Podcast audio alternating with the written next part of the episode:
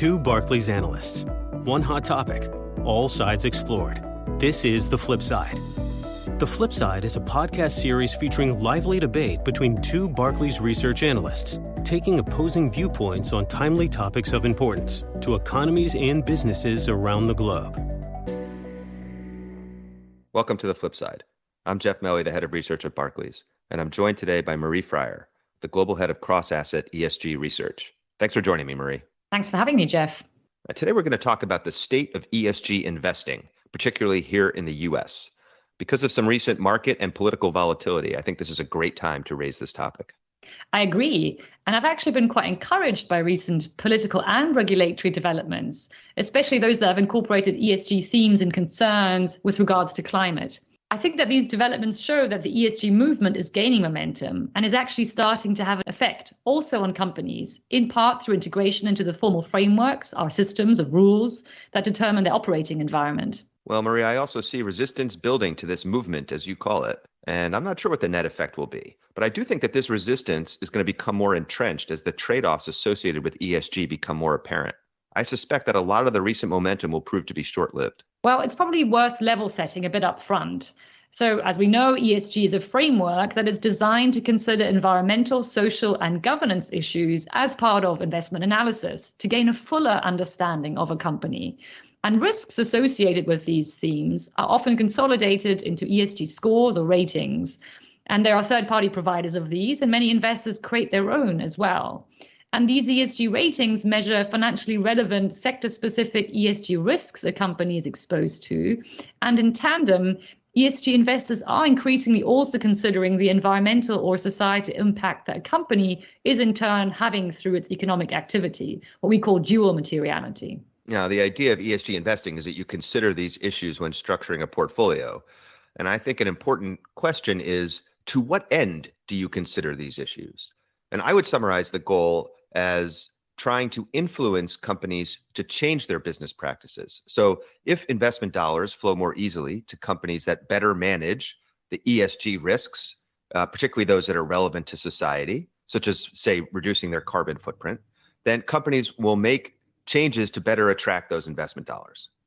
You, you know, Jeff, interestingly, in Europe, this is not really a controversial concept or topic virtually any asset manager needs to have an approach to ESG in order to attract or retain AUM. It's really a commercial necessity now. And I'd say this reflects a fundamental shift in the expectations from many end investors. So they want their funds invested in a way that takes into consideration these factors, not least because they believe it will lead to higher returns. You know, this has been slower to catch on in the US, Marie, and in part because of skepticism about that last point that you just made that this framework of investing will lead to higher returns rather than lower returns. I'm skeptical about that myself. I don't think investors need a new framework to take seriously issues that are truly financially relevant and will lead to better returns. That's what they do already. If you actually convince companies to incur costs or limit revenues in order to improve their ESG score, though, doesn't that almost by definition actually reduce returns? we can we can probably debate the benefits or motivation to improve ESG scores, presumably not as an end in itself. But but investors and companies have a proactive role to play in considering changing information, new information, and anticipating resulting changes in their operating environment. Well, I agree with that sentiment, Marie. However, I think that considering changing information or anticipating changes to an operating environment is really just another way of saying running a business. I'm not sure what's different here. Yeah, or maybe even running a business well, right? Um, but but let me try to put it another way. I do think there is a new awareness of important costs that's rising. Call it growing, I don't know, ESG cost consciousness. And I don't think that it's inflating a company's core responsibilities if they are considering these potential business risks or opportunities in that context. So hopefully evolving and innovating around this too um, perhaps we should consider it the latest iteration of Schumpeter's creative destruction. But to me, that isn't woke. That is about understanding changing parameters and a clear case of change management.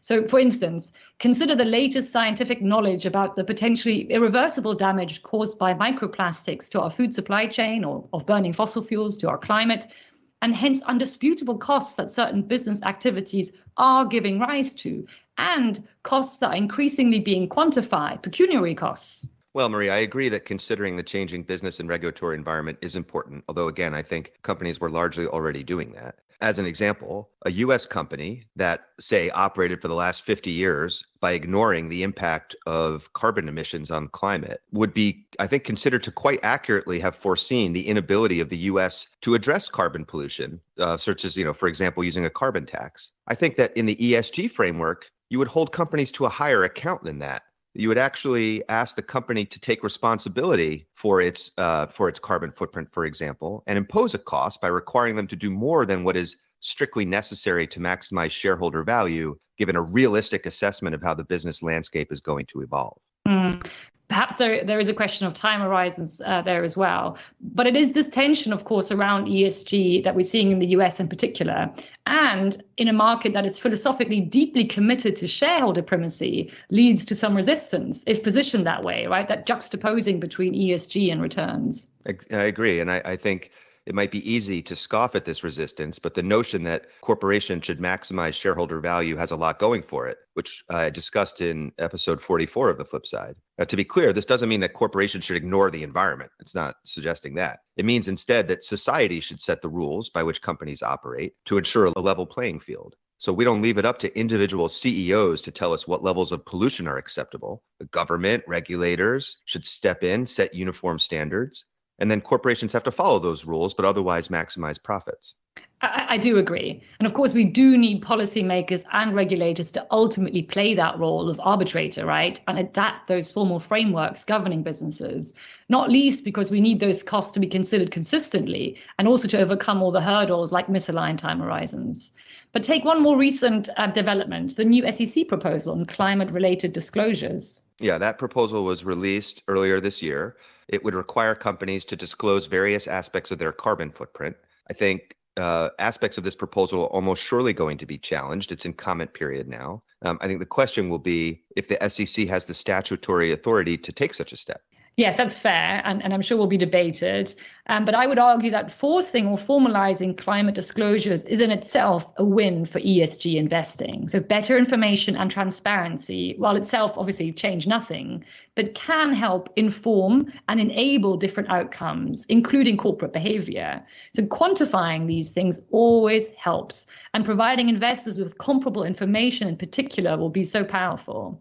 Another interesting thing to me about the proposal was actually the rules around net zero commitments. So the proposal saying that if a company makes a net zero commitment, meaning that it is committed to having a net zero carbon footprint in a predetermined time in the future, often many years out, then the company must also disclose the steps it is taking to meet that commitment. That's really key to me. That is where I think the hard work needs to be done. So developing ambitious but realistic transition plans not least as a sort of bulkhead against ideological approaches, but instead really enabling well considered practical ways forward. You know, Marie, these net zero commitments, or at least some of them anyway, seem somewhat cynical to me. Companies, I think, at times make them to mollify activists.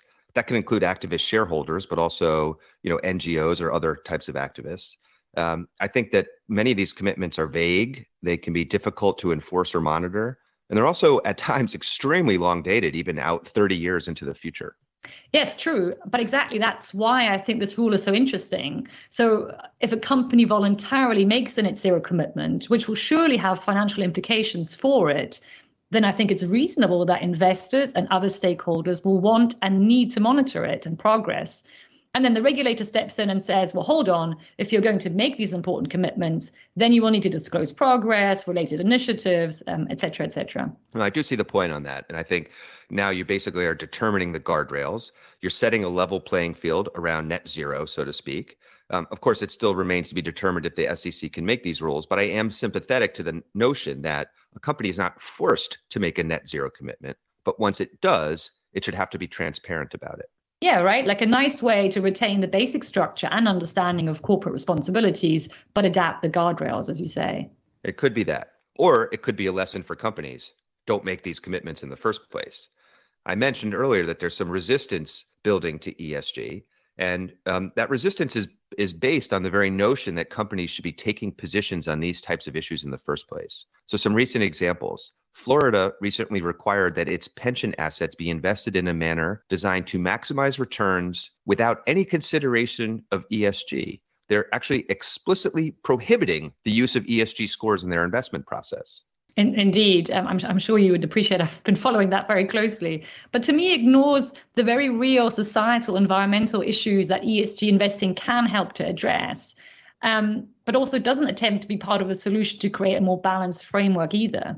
Well, you know, Florida isn't alone. So, a number of other states have recently taken steps to limit the way they do business with banks that they feel are taking inappropriate positions on social or environmental issues. Um, there's also Blake Masters, who's a candidate for U.S. Senate from Arizona, who has suggested banning ESG scores, um, in part because he believes that they are, quote, un American. Now, the commentary justifying a lot of these actions really makes a point about saying that, that these organizations or individuals don't want corporate America dictating terms to citizens on issues that are really appropriately left to governments to address. If I may, let me come back to your first point that companies shouldn't be taking positions on these types of issues. I think that's where I don't agree. But I do think it really matters what motivates that position. So, for example, undue political pressure without actually changing the legal basis, the guardrails, that doesn't seem right and neither should it be for ideological reasons or to, to do good, to be good, arguably. But they may be doing it for practical, completely rational reasons because either they anticipate policymakers, regulators um, taking action um, and anticipating that change, or to avoid reputational damage as they see public opinion changing and, and sort of, you know, maybe um, anticipating public outrage, or broadly because they are foreseeing and embracing change in a sort of corporate context. And so I would push back on this notion that considering ESG issues or using ESG scores necessarily requires some great sacrifice from shareholders. I mean, here's a fact there is a lot of pressure on companies from a very large set of stakeholders to reform their business practices in this type of context. Well, that is true. And we've even seen some activists take ownership positions in companies' stock in order to have a voice at things like their annual meetings so that they can actually try to influence policy directly as an owner. Indeed. So, so whether it's reputation or demands from suppliers or customers or employees, scrutiny from activists, as you mentioned, can all affect um, their business activities and the bottom line. So it might sound self fulfilling, but if ESG issues are elevated to the point where they actually affect shareholders, then arguably shareholder value and ESG are not really in tension. Well, it is a bit circular uh, and self fulfilling, I think. But I also think what you're saying is accurate. So, what you're saying is that the pressure from various stakeholders can itself have an influence on operating performance, and therefore companies need to take it into account. You know, I, I think we are hearing uh, from some prominent asset managers who are early advocates of ESG that these issues are a path towards long term value, so to speak, and not in conflict with shareholders. Now, I, what I would say though is that the same logic applies to the resistance that's building to ESG. How so?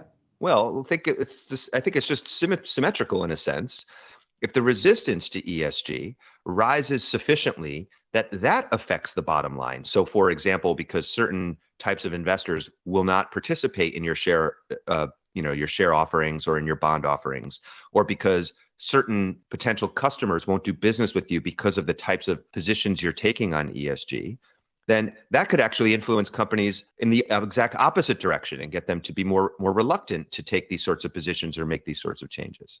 I'm not really sure that a shouting match over corporate purpose is maybe the greatest the greatest thing for our economy at this point. That is a that is a very good point. And navigating the increasingly polarized and politicized debate around many of these issues in the US is proving challenging, both for large investors and corporates. And I suspect they'll have to keep a much closer eye on, on state level regulation and policy, right, given how, how much that's bifurcating. But here's another fact at a federal level, we are seeing uh, new rules um, with a lot of tangencies to ESG. And of course, a key example is the Inflation Reduction Act, which seeks to achieve 40% emissions reduction by 2030 relative to 2005 levels, which implies a reduction of 3% per year from 2021 to 30. That's approximately 370 billion allocated toward climate and energy. And the IRA is the US's largest investment in climate change mitigation, adaptation, and history, and does represent a meaningful progress towards making good on the US's climate commitments. It does, of course, involve tax credits and grants, but also things like methane fees. Yeah, I totally agree. Actually, I think that this highlights I think, some of the short sightedness around the critique of things like ESG scores. Because regardless of your investment mandate, whether it includes ESG or not, these types of bills, spending uh, proposals, the SEC rules will have an effect on companies' performance. And analysts need to understand those effects. Investors need to account for them in their portfolio construction. And I feel like the ESG framework, re- again, regardless of your investment mandate, the framework is an extremely convenient tool for analyzing these sorts of issues. It's a great lens, if you will, to put into contrast, even at times, conflict between E and S and G scores, which, don't necessarily all push in the same direction. Um, but being able to balance those effects and understand how it's going to affect companies' bottom line. Right, totally agree. And so perhaps um, that's the synthesis of our argument that regardless of whether you label it ESG or not, certain topics for certain sectors and companies are increasingly important um, and therefore important to the, both the corporates and the investors alike. I, I agree with that. Uh, that's a good synthesis, and, a, and it's also a very good mission statement for overall ESG research effort. Well, thanks for joining me, Marie. Clients can get access to our integrated coverage of this fast moving topic by subscribing to the hashtag ESG Transition, available on Barclays Live. That's all for now from this Barclays podcast. Thanks for listening, and we'll catch you next time on the flip side. For more insights on this topic, clients can log into Barclays Live or find out more at barclays.com/cib.